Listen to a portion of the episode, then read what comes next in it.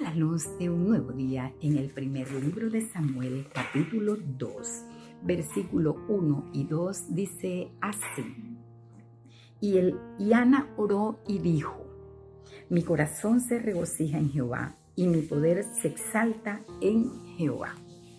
Mi boca se ensanchó sobre mis enemigos, por cuanto me alegré en tu salvación. No hay santo como Jehová porque no hay ninguno fuera de ti. Y no hay refugio como el Dios nuestro. Oración poderosa. Esta es una oración de agradecimiento. Ya aquí Ana viene feliz.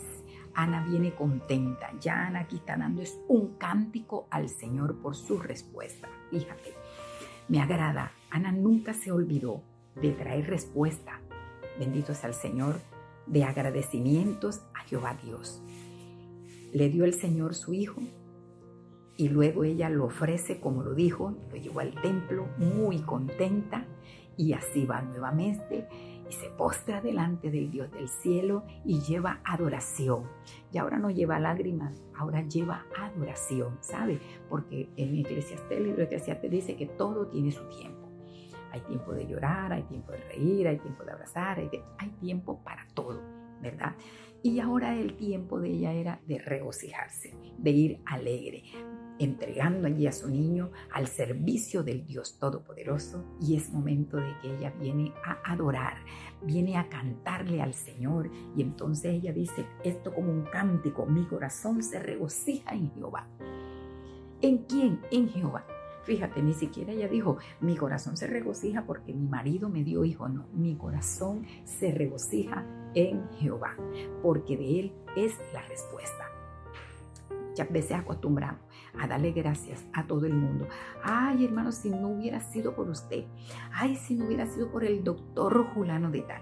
Ay, si no hubiera sido por este y por lo otro. Sí, hay que dar gracias por los instrumentos que Dios usa, pero primeramente tenemos que darle gracias al Dios Todopoderoso, al que permitió ese instrumento que llegara hasta nosotros. ¿Sabes? Es el error muchas veces de nosotros. Corremos a dar gracias a todo el mundo y hasta le llevamos presente porque ha sido bueno esa persona conmigo. Pero a Dios no le damos ni siquiera las gracias. Se nos olvida de decirle, Padre, gracias, porque yo sé que si tú no hubieras intervenido, esto no hubiera sido posible. Quiero recordarte eso que es importante en la oración, la acción de gracias. Acción de gracias. Y muchas veces acostumbramos a dar gracias cuando, cuando ya lo recibimos, dale gracias en todo momento. Lo que no vemos hazte cargo, de nosotros vivimos por fe y no por vista. Hazte cargo que lo, no ve, lo que no ve recrea tu vista. Hazlo como si lo estuvieras viendo. Todo lo que tu corazón desee, como si lo estuvieras viendo, anhelando. Esa es la fe, es la convicción de lo que no se ve, la certeza de lo que se espera, ¿verdad?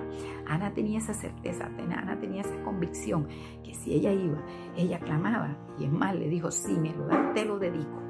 O sea, estaba confiada y el Señor se lo dio.